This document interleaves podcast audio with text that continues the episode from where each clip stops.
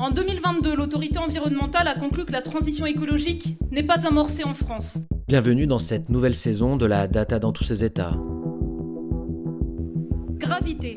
Nous sommes dès maintenant face à une escalade des risques. Ces risques liés au changement climatique qui vont frapper de plein fouet les écosystèmes et les personnes les plus vulnérables, mais aussi les risques liés à nos réponses qui peuvent très vite devenir inadéquates ou insuffisantes. Face à l'urgence climatique, il est essentiel que les réponses soient co-construites intelligemment, en s'appuyant sur les avancées technologiques, sur la sobriété, sur la préservation des écosystèmes, de manière adaptée à chaque contexte.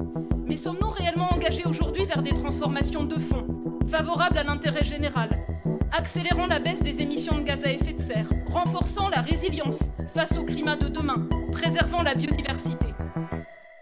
Gravité. Cette gravité écologique dont parle ici Valérie Masson-Delmotte, la coprésidente du groupe 1 du GIEC, nous concerne toutes et tous évidemment. En quête de solutions, nous nous tournons bien volontiers vers les technologies et le numérique en particulier, secteur qui joue pourtant un rôle ambivalent. D'une part, il représente jusqu'à 4% des émissions de gaz à effet de serre. Avec une tendance à la hausse, elle pourrait quadrupler d'ici 2050. Mais certains y voient aussi un moindre mal pour tenter de trouver des solutions technologiques défis environnementaux. Remède des poisons. Cette image quelque peu éculée du numérique est devenue un cliché, qui masque néanmoins les enjeux politiques et sociaux plus fondamentaux liés à la gouvernance des technologies et au futur du numérique. Mais essayons tout d'abord de comprendre ce qu'est réellement cet impact environnemental du numérique, car vouloir réduire cet impact à notre utilisation quotidienne est trompeur tout comme vouloir le réduire aux émissions de gaz à effet de serre.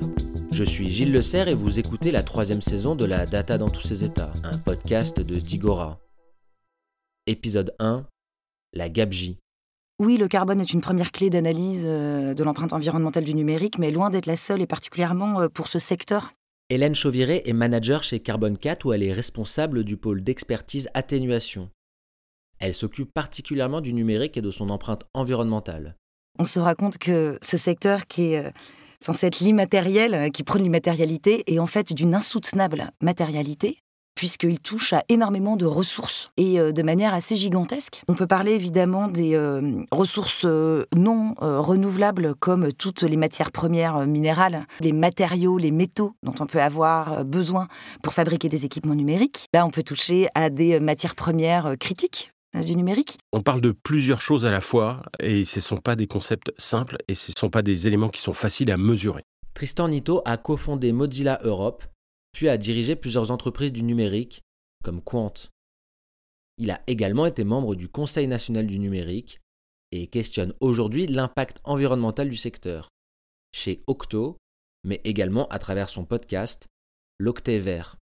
Première chose, parce qu'on parle beaucoup de climat en ce moment et donc d'émissions de gaz à effet de serre, et donc on va entre autres essayer de mesurer les émissions de gaz à effet de serre euh, du numérique, parce que c'est ça qui impacte le climat et c'est très très important. Mais il n'y a pas que ça. Par exemple, pour refroidir des data centers, certains data centers utilisent énormément d'eau bah, c'est pas en mesurant les gaz à effet de serre que tu vas mesurer l'eau que, euh, tu utilises. Donc c'est un deuxième euh, indicateur. Et puis il y en a d'autres aussi qui sont euh, la, fabrication du matériel. Il va falloir extraire des minerais et donc ça veut dire que bah, localement, soit c'est des gens, éventuellement des enfants, qui vont creuser dans des mines, ou des machines qui tournent euh, au diesel, émissions de gaz à effet de serre, mais à l'autre bout de la planète. Donc on s'en rend pas bien compte, nous autres euh, en France, là, euh, tu vois arriver ton iPhone, il est tout beau dans un carton magnifique, mais derrière, le machin, il a déjà impliqué les émissions énormes et d'avoir retourné des centaines de kilos de, terre pour trouver les, dizaines de minerais qu'on met dans le smartphone. Quand on a un portable, un téléphone portable qui fait a priori 200 grammes euh, entre les mains, il a sans doute fallu jusqu'à 70 kilos de ressources pour le constituer et de matière. Et donc on imagine tout le brassage que c'est. Donc oui, euh, j'ai un tout petit téléphone dans mes mains, mais j'ai un énorme sac à dos que j'ai de la peine à tenir sur le dos si on regarde l'ensemble, l'ensemble des impacts environnementaux du numérique. Donc il y a consommation de ce qu'on appelle les ressources abiotiques, des minerais, c'est-à-dire les sources qui sont de la terre, et toutes les pollutions euh, que ça engendre. Il y a des traitements qui sont faits avant que ça soit envoyé dans des usines. Ça abîme la terre tout autour, ça déplace des populations, etc. Et ça aussi, il faut le mesurer. Et c'est pas avec des tonnes de CO2 euh, qu'on le mesure. Et donc tout ça, il faut le mesurer sur l'ensemble de, la vie du produit, c'est-à-dire pas simplement dans son utilisation, hein, mais il faut analyser tout le cycle de vie pour être pertinent. Donc depuis l'extraction, sa fabrication, la livraison, l'usage. Et là, effectivement, l'usage, ça consomme assez peu d'électricité et donc peu d'émissions. Et puis après, le recyclage qui est tout aussi problématique parce qu'en fait, euh, on ne sait pas recycler euh, les éléments du numérique. L'ensemble, ça s'appelle une ACV, une analyse du cycle de vie, et ça doit porter sur les émissions de gaz à effet de serre, mais pas que, la consommation d'eau et aussi euh, la consommation de ressources abiotiques, euh, etc. Cet impact est lourd, indéniable, multiple et complexe. Mais quoi dans le numérique plus précisément? C'est justement le travail d'éclairage qu'a mené Charles Joudon-Watteau, co-auteur pour l'ARCEP, l'autorité de régulation des télécoms, d'un rapport sur l'impact environnemental du numérique en France. On a pu se rendre compte en séparant euh, l'écosystème numérique en trois grandes briques que sont les terminaux utilisateurs, c'est-à-dire euh, nos smartphones, nos télés, etc. Les réseaux qui permettent évidemment de transiter la donnée qui euh, part et arrive à nos terminaux utilisateurs, et les centres de données, c'est-à-dire toute l'infrastructure en amont, justement qu'on considère parfois immatérielle si évidemment on ne s'intéresse pas au sujet, mais qui existe bel et bien. Les terminaux représentent et ce, quel que soit le critère, puisque comme je te le disais, il n'y a pas que les émissions de gaz à effet de serre, il y a euh, l'épuisement euh, de métaux et de minéraux, il y a euh, l'eutrophisation d'eau douce, et on peut évidemment aller dans plein d'autres critères qui vont être un petit peu techniques, et, on va se limiter à, des critères qu'on va considérer comme pertinents pour décrire l'impact environnemental de ce secteur-là. Donc, quels que soient ces critères-là, c'est bien les terminaux qui embrassent la majeure partie de l'impact. En général, c'est 65 à 90%. Ensuite, viennent les centres de données. Là, on est plutôt sur un ordre de grandeur un peu plus faible, donc de 5 à 20% selon le, type d'impact environnemental considéré, et viennent enfin les réseaux. Mais on peut aussi faire la même chose en décomposant par phase de vie des, biens et services numériques. Et on se rend compte que c'est la fabrication donc de, ces biens euh, et services qui, qui engendrent la majeure partie de l'impact. Mais ça, donc, c'est ce qu'on appelle le secteur numérique. Mais la numérisation, c'est autre chose. Gauthier Roussil est chercheur et doctorant au RMIT.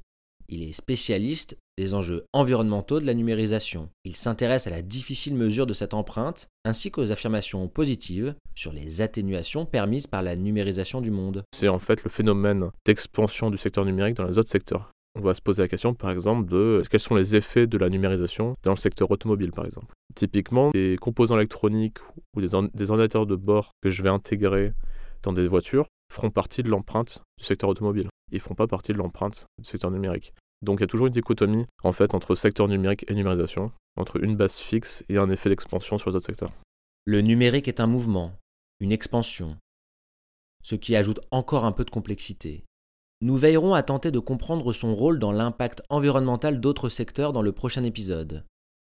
Mais qu'en est-il pour cette industrie du numérique à proprement parler? On a beau tourner le problème de différentes façons, le constat reste invariable. C'est la fabrication de nos ordinateurs, écrans plats, smartphones, enceintes, montres et autres gadgets connectés qui est responsable de la plus grande partie de l'impact environnemental du numérique. Et pas simplement des émissions de gaz à effet de serre, mais aussi de l'utilisation des ressources, de la pollution des sols, de la captation de l'eau, et même des problématiques sociales liées aux conditions de travail. Comment comprendre cette surconsommation et cette surproduction? Elle répond aux besoins de croissance absurde du système, mais aussi à l'explosion du secteur informatique. Secteur lui-même lié à une soi-disant loi, issue d'un moment fondateur. Un moment de rupture qui était le lancement du premier microprocesseur commercial par Intel. C'était le Intel 4004, c'était en novembre 71. Ce truc aujourd'hui est risible de toutes les manières dont tu le mesures. Ça manipule des mots de 4 bits. Aujourd'hui, un microprocesseur normal, ça fait 64 bits. L'information de base qui manipule, elle est 16 fois plus grosse. Mais le Intel 4004, il avait quelque chose de très intéressant, c'est qu'il a lancé la loi de Moore, du nom de Gordon Moore, cofondateur d'Intel, qui a constaté, donc c'est une loi empirique, c'est pas lui qui a décidé, c'est lui, il a vu, ah, c'est comme ça. Tous les deux ans, les progrès technologiques étaient tels qu'on arrivait à doubler le nombre de transistors dans un circuit intégré.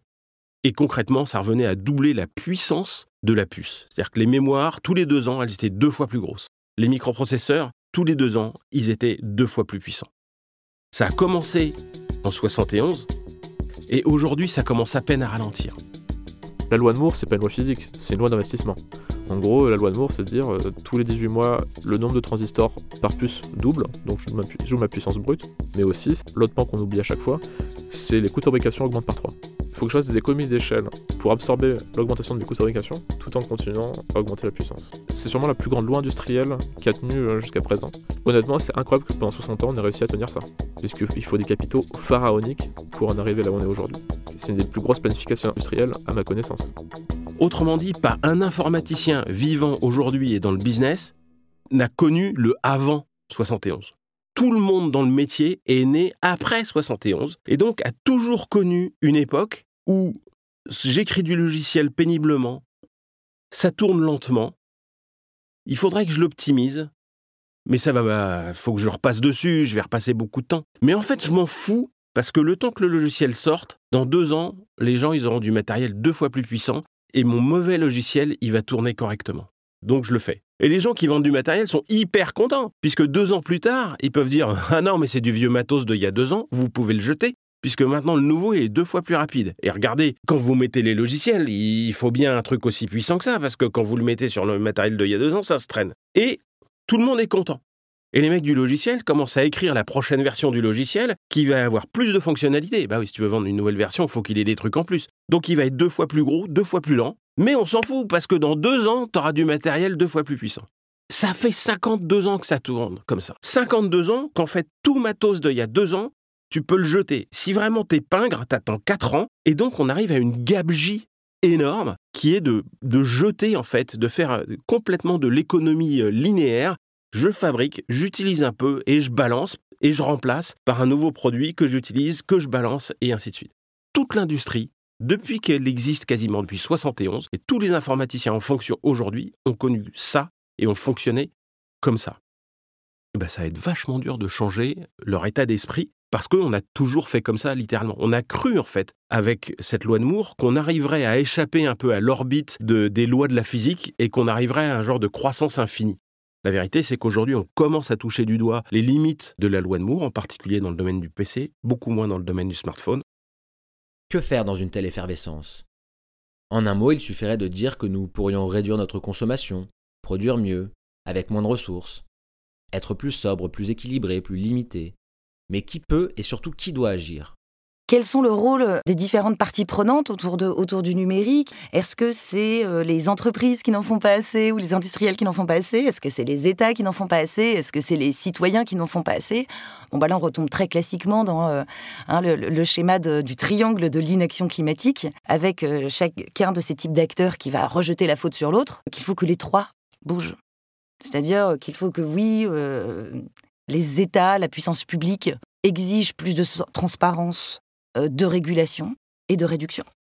elle a des outils législatifs à sa disposition pour ça.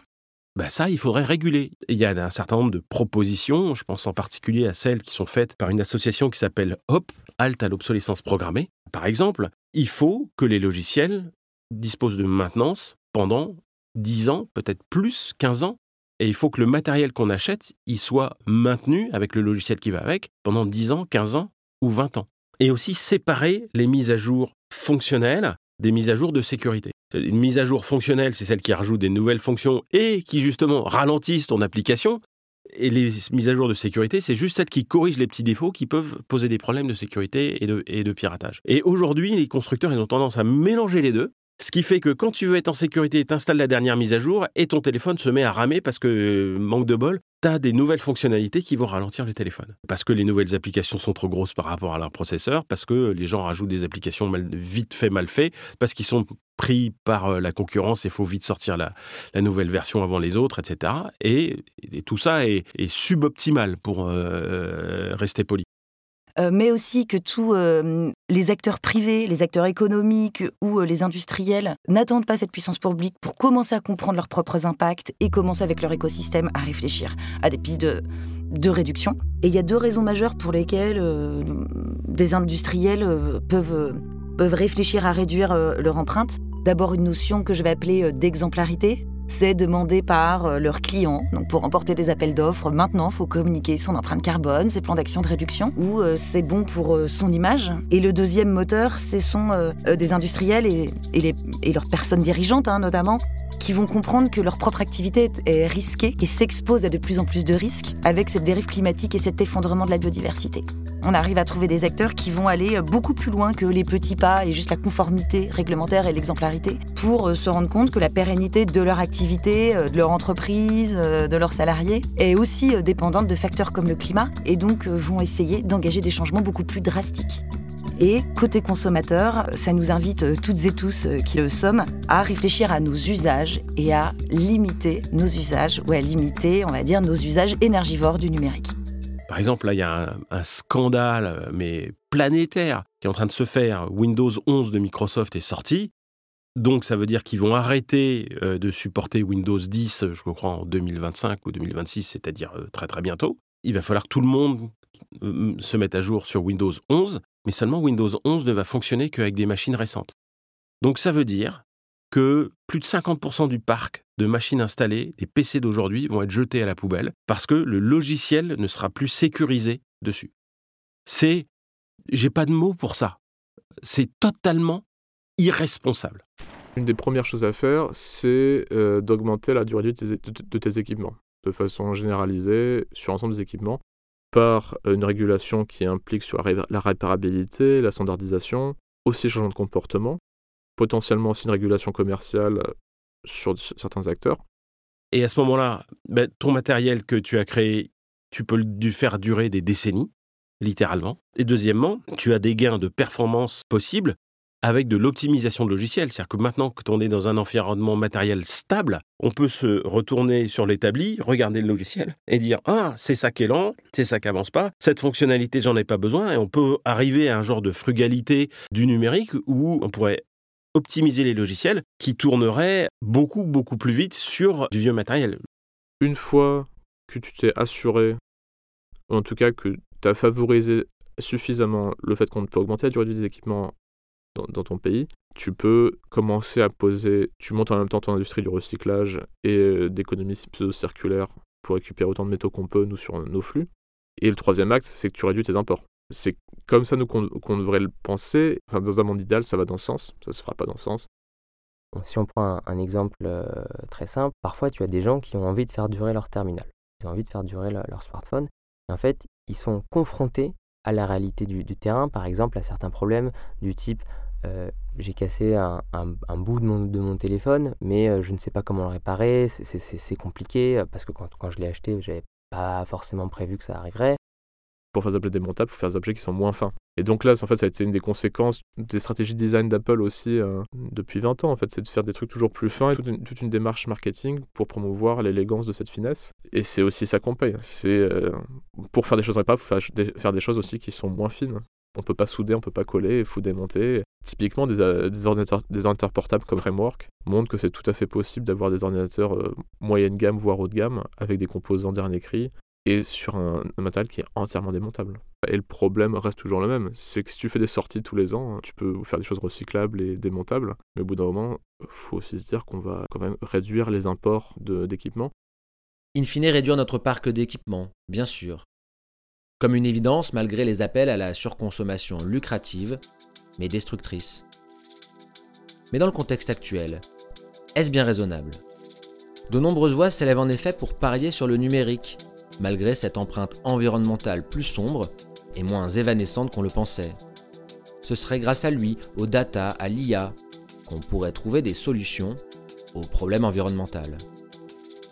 Je dis pas espoir, j'ai envie de dire croyance pour l'instant, de cette croyance très répandue que euh, le numérique est un fabuleux vecteur d'optimisation des autres secteurs. Aujourd'hui, à l'échelle macroscopique, il n'y a pas de preuve, on n'a pas de certitude sur le fait que l'alimentation du monde aide à la transition écologique. C'était les conclusions du rapport technique aussi du GIEC sur le, le, groupe de travail 3 pour la solution. On ne sait pas en fait quels sont les effets concrets de l'alimentation sur la consommation d'énergie, les émissions de CO2, l'aide à l'adaptation à une échelle macro. Abonnez-vous pour ne rien rater aux prochains épisodes.